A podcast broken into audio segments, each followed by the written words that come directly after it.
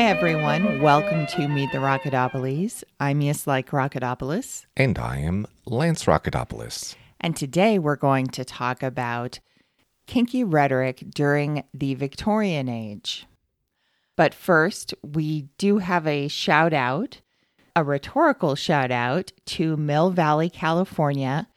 One of my dorm mates at university was from Mill Valley. And the thing I remember most about this person is that she was part of a social group that was really into keeping up with the latest in crowd slang. And at one point, someone in her clique of friends coined the term sphinxy, referring to an anal sphincter, because the word sphincter was used on Wayne's World, a regular bit on Saturday Night Live, and also in the Wayne's World movie. And even though sphincter was used as an insult on Wayne's World, she and her friends decided that it should be used to describe something positive. So you might say something like, Look at this sphinxy new bong I got, right? Or it would be really sphinxy if you didn't tear my sphincter with that 12 inch dildo. Totally works. So, in this episode, we'll be discussing three types of sexual rhetoric used in the Victorian age scientific rhetoric, especially as it pertains to gender, rhetoric associated with British colonialism and the British Empire, and the rhetoric associated with a very specific variety of anal sex known as higher sodomy. So, the Victorian era was a time of steady progress in the sciences, as well as great popular interest in science. We will see in this episode that during the Victorian era, scientific rhetoric was used in a way to describe the differences between men and women. So, we're going to give examples of famous scientists of the time they would include James Clerk Maxwell, a Scottish physicist and mathematician who formulated the classical electromagnetic theory. Charles Darwin was an English naturalist known for his work on his theory of evolution by natural selection. Michael Faraday was an English chemist and physicist. He discovered electromagnetic induction in 1831. It was largely due to his efforts that electricity became practical for use in technology, including some of the devices that we'll be talking about later. And there was also quite a bit of pseudoscience in that time period. Yes, I would agree, but it wasn't necessarily viewed as pseudoscience at that time. For example, mesmerism. Franz Anton Mesmer asserted that the influence of planetary forces affected living things, and that it affected our health and was the cause of diseases. For him, animal gravity or animal magnetism was some form of universal fluid that he likened to being very much like magnetic fields or electricity. When the flow of those fields is unimpeded in living beings, they are healthy but when it is blocked, illness is the result. Benjamin Franklin led a French investigatory commission on mesmerism in 1784 that denounced it as not passing scientific muster. However, a lot of people were freaked out about mesmerism. If mesmerism worked as advertised, its power imbalance created too much opportunity for abuse. An American newspaper account includes the following No female in the realm, however high or low her station, would be one day safe from the machinations of the wicked and licentious. In short, the whole foundations of society would be broken up, and every fence of virtue and honor would be leveled in the dust. So basically, they're saying that if women can be hypnotized so easily that they could be susceptible to like sexual assault in their hypnotic trance and that would just destroy civilization. Yes, exactly right. Even the men wouldn't have power to stop these people. The next pseudoscience is phrenology. Phrenology involves the measurement of bumps on the skull to predict mental traits. Some scientists believe phrenology affirmed European superiority over other races. By comparing skulls of different ethnic groups, it allows for ranking of races from least to most evolved. Gender stereotyping was also common with phrenology. Women whose heads were generally larger in the back with lower foreheads were thought to have underdeveloped organs necessary for success in the arts and sciences, while having larger mental organs relating to the care of children. The last pseudoscience that I'd like to discuss is hysteria. Yeah, it was considered to be a medical condition in which a woman's uterus somehow detached from its rightful place in her lower abdomen and started wandering around her body. Symptoms included anxiety, shortness of breath, fainting, nervousness, insomnia, irritability, loss of appetite for food or sex, and paradoxically, you know, sexually forward behavior and a quote tendency to cause trouble for others. Mm. So basically, the woman's freakouts had nothing to do with sexual repression or being stir crazy from being stuck in the house all the time. Also, Victorians believed that studying math and ancient Greek could actually injure the uterus wherever it was in her body. Yeah, one prescribed remedy was the quote rest cure, which involved lots of bed rest and strict avoidance of all physical and intellectual activity. The American writer Charlotte Perkins Gilman was prescribed this treatment found the experience so harrowing that she wrote about it in her story, The Yellow Wallpaper.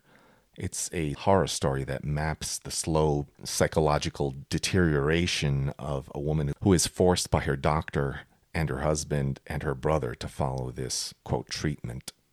The Victorians had all kinds of interesting ideas pertaining to gender and sexuality the existence of sex cells, ova and sperm, was totally unknown until the early 20th century.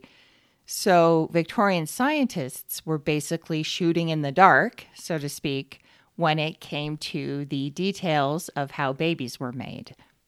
Yeah, people of the Victorian era love to theorize about why nature evolved into two distinct sexes and they theorized that men were considered the active agents who expended energy while women were sedentary, storing and conserving energy.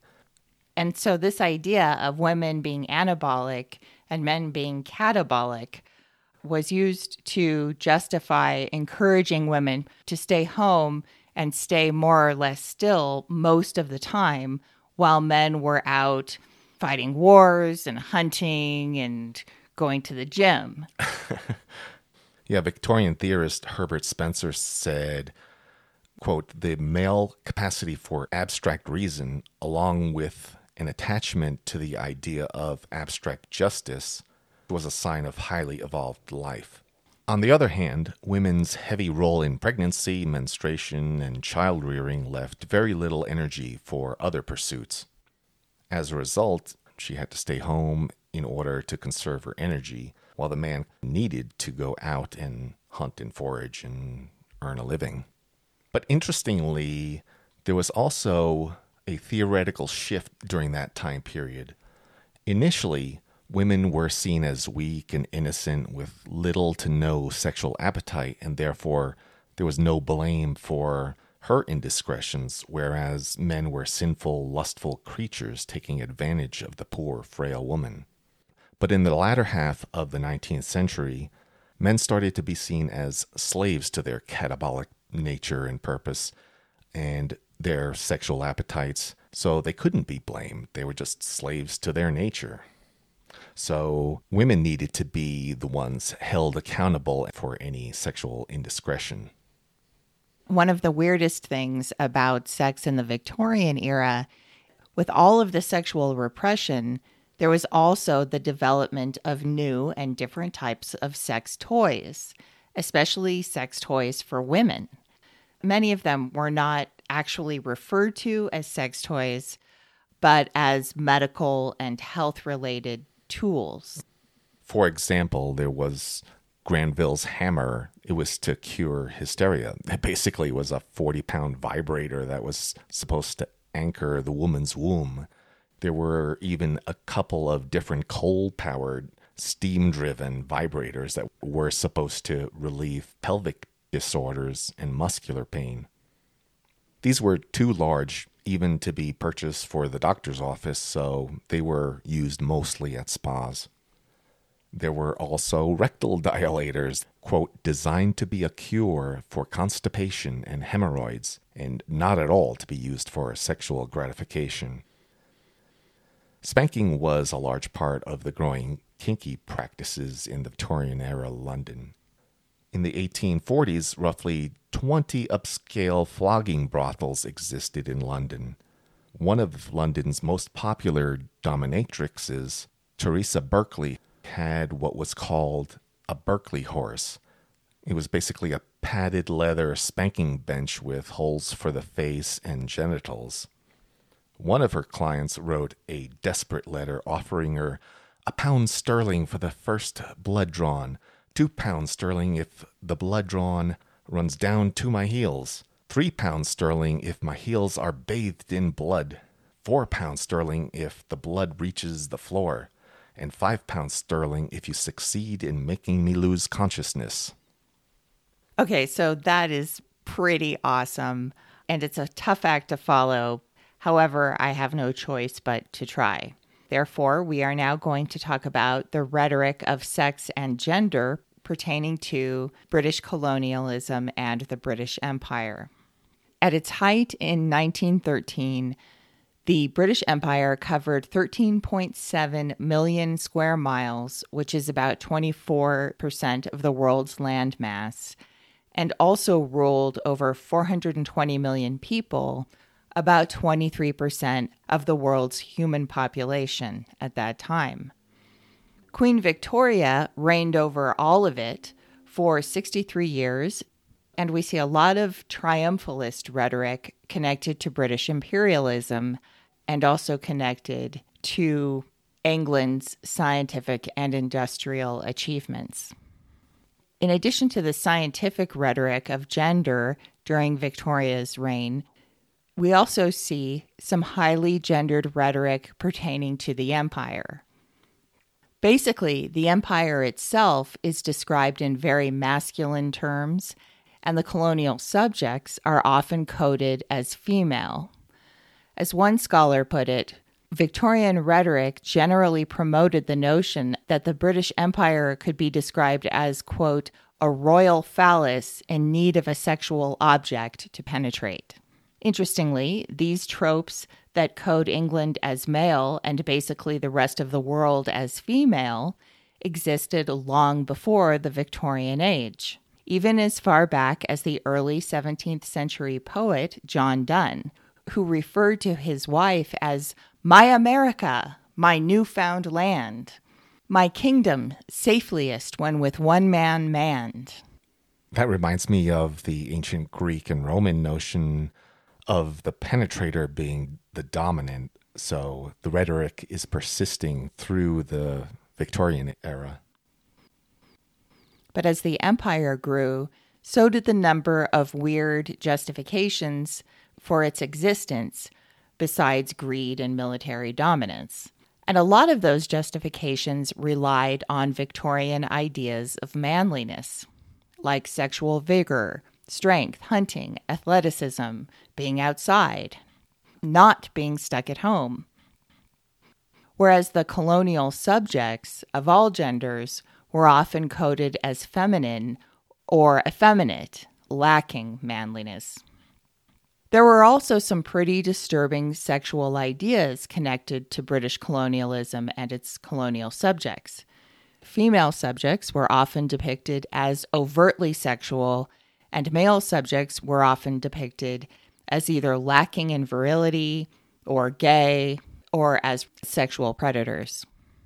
The great Palestinian American scholar Edward Said suggested that, quote, a battery of desires, repressions, investments, and projections, unquote, that can be found in colonialist literature that points to conflict and unrest in the colonies.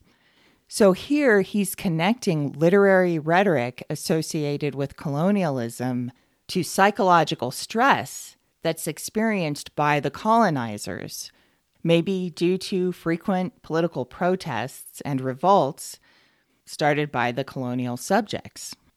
Regardless, Said's comment about the colonizer's psyche reminds me a lot of kink, or at least my own ideas about kink. It's fair to say that a lot of kinksters do see and experience kink as the sexualization of, among other things, desires, repressions, investments, and projections. The true story of Sarah Baartman, aka the Hottentot Venus, is a particularly grievous example of this kind of rhetoric. Sarah Baartman was the European name given to a woman who was a member of the Khoekhoe people who lived in southwest Africa. She was kidnapped by colonizers, taken to England, and used in pseudoscientific sideshow displays, mostly to show off her butt, which was in fact much bigger than most European butts. Of course, the size of her butt doesn't make her any more sexual or sexually lascivious than a European woman. But not only was her body sexualized by pseudoscience, but she was also dehumanized by being referred to as some kind of goddess, Venus, the goddess of love, making her into something abstract, a symbol of sexuality. Her body itself literally became a piece of colonial rhetoric and Sarah Baartman, sexuality, gender, and colonialism are all wrapped into one probably very unwilling human body. And the spectacle around her is really basically an example of non consensual race play in the form of well attended exhibitions on the streets of Victorian London. Wow, that got my kinky juices flowing. Ah, bad. It's reminiscent of you describing the DomCon LA presenter wanting to recreate the Abu Ghraib scene. I'm kind of thinking along the same lines. Well, I wouldn't have thought of that myself, but I, I do see what you're saying. Um, I mean, it might even be a little too on the nose, as the youngins like to say. Only this time it's a colonizee, right? The presenter at that session was himself Arabic having the fantasy of being colonized physically. Yeah, that's what I was thinking of you colonizing me. and like you using that kind of rhetoric to dehumanize me. I'd love to be displayed in a cage in in public and prevented from covering my metal encased genitals. There could even be like a placard describing me as a mechanically nullified permanent chastity slave. So next up, high sodomy. Class in Victorian England was and is similar to class in the United States, aside from the existence of the aristocracy. So there were the aristocrats, the upper middle class, people who today might be referred to as solidly middle class, the middle middle class, people who worked for a living but not too hard, the working class, people who worked harder than the middle class and for less money, and the underclass, the poverty class, people who might be homeless or institutionalized, surviving through panhandling and government payments. They might be petty thieves, streetwalkers. So, we're going to talk about what I'll refer to as the intellectual class, which included members of the upper middle class and the aristocracy. They attended elite colleges like Oxford and Cambridge, and many of them lived very well off of large inheritances of money and property. The type of work they did after college often involved research and scholarship of varying kinds. An example of such a person would be the semi well known Victorian scholar Leslie Stephen, he published books and articles on a wide variety of topics, including various intellectual movements, scientific ethics, various literary topics. He had a kind of a free and wide ranging career that very few scholars today could even dream of because he was independently wealthy. In 1820, a group of Cambridge students started a secret society known as the Apostles. And it was basically a discussion group where every Saturday evening they would gather together in someone's nicely appointed dorm room, find a spot near the fireplace on some exotic rug imported from one of the colonies, and listen to one of their members read a paper written specifically for the group. And the paper would probably be on some topic pertaining to some area of philosophy, and then they'd debate on the topic while enjoying a snack of sardines on toast known as a whale. okay. I don't know why. Right, that was that was their snack of choice for those meetings. I, I would enjoy it. Yeah. I frequently have sardines on a bagel. There you go. That makes you special and qualified to do all kinds of special things, apparently. So, at some point in the 1860s, some member of the apostles coined the term higher sodomy, which they basically defined as a special kind of butt fucking between men of higher learning and intelligence. And while it was both sinful and disgusting for lower class men to butt fuck each other, it was beautiful and sublime for intellectual men to butt fuck each other. And in fact, significantly more pleasurable than regular old PIV sex. I mean, if you're spending your evening at an elite gentleman's club, enjoying lively conversations about art, literature, philosophy, current events, the last thing you want to do is go home and try to fuck your intentionally repressed, functionally asexual cold fish of a wife. Uh, and I totally get it. I remember being in grad school and going out for a few drinks after class with my fellow students, and sometimes a professor would join us. And these weeknight outings could linger on for hours, partly because none of us wanted to go home to our non academic partners. And yeah, I can see how someone might think that that's kind of quote unquote gross because of the spousal betrayal and the explicit sort of arrogance of the whole thing. But the desire was real. I remember a night when one of my professors finally just told me and a fellow student to just get a room because the sexual tension was getting so thick.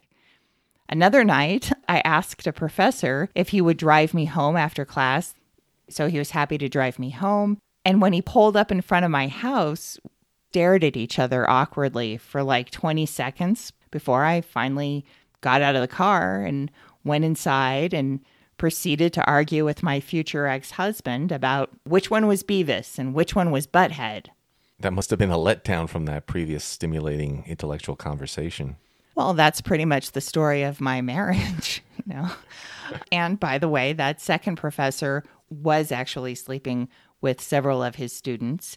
He ended up marrying one of them and then cheated on her with another student and this was after I left, but I heard from uh, from other former students that at one point his wife busted into his classroom and screamed, "Which one is it? Which one is the slut?" oh wow. Very classy. Yeah. so I don't really like the term sapiosexual even though it might be an appropriate way to describe what was going on with higher sodomy. Mm-hmm. Oxford Languages defines sapiosexuality as finding intelligence sexually attractive or arousing. And my personal experience, referring to oneself as sapiosexual is usually a clear sign of middling intelligence. Oh, wow. Ouch. Mm. But while the word was played out years ago in the vanilla world, it's still alive and well on FetLife. More importantly for me, though, it's not so much about how smart someone is, it's more about how they deploy their intelligence in conversation and also how they use it to make decisions out in the real world. For example, reading and talking about critical theory and other forms of cultural theory takes effort, and it can be fun on a strictly mental level. And it can provide a huge rush for the ego, and that can feel really good. But I find it more interesting, actually, to apply theory to real world dilemmas, to use it instrumentally in ways that could influence our decisions and our behaviors. I don't know how many of the 19th century apostles actually attempted to practice the philosophies that they were preaching to each other, outside of fucking each other, of course. But I do know that several of Leslie Stephen's children, including Virginia Woolf, Vanessa Bell, and Toby Stephen, and several of their now famous friends, like John Maynard Keynes, E.M. Forster, and the philosopher Bertrand Russell, did very purposefully choose to live their lives according to the philosophical writings of several Cambridge apostles. This collection of close friends, lovers, and colleagues are now known as the Bloomsbury Group. And we'll be talking about their ideas about sex, love, and power in the next episode. So, thank you very much for joining us today and have a great week.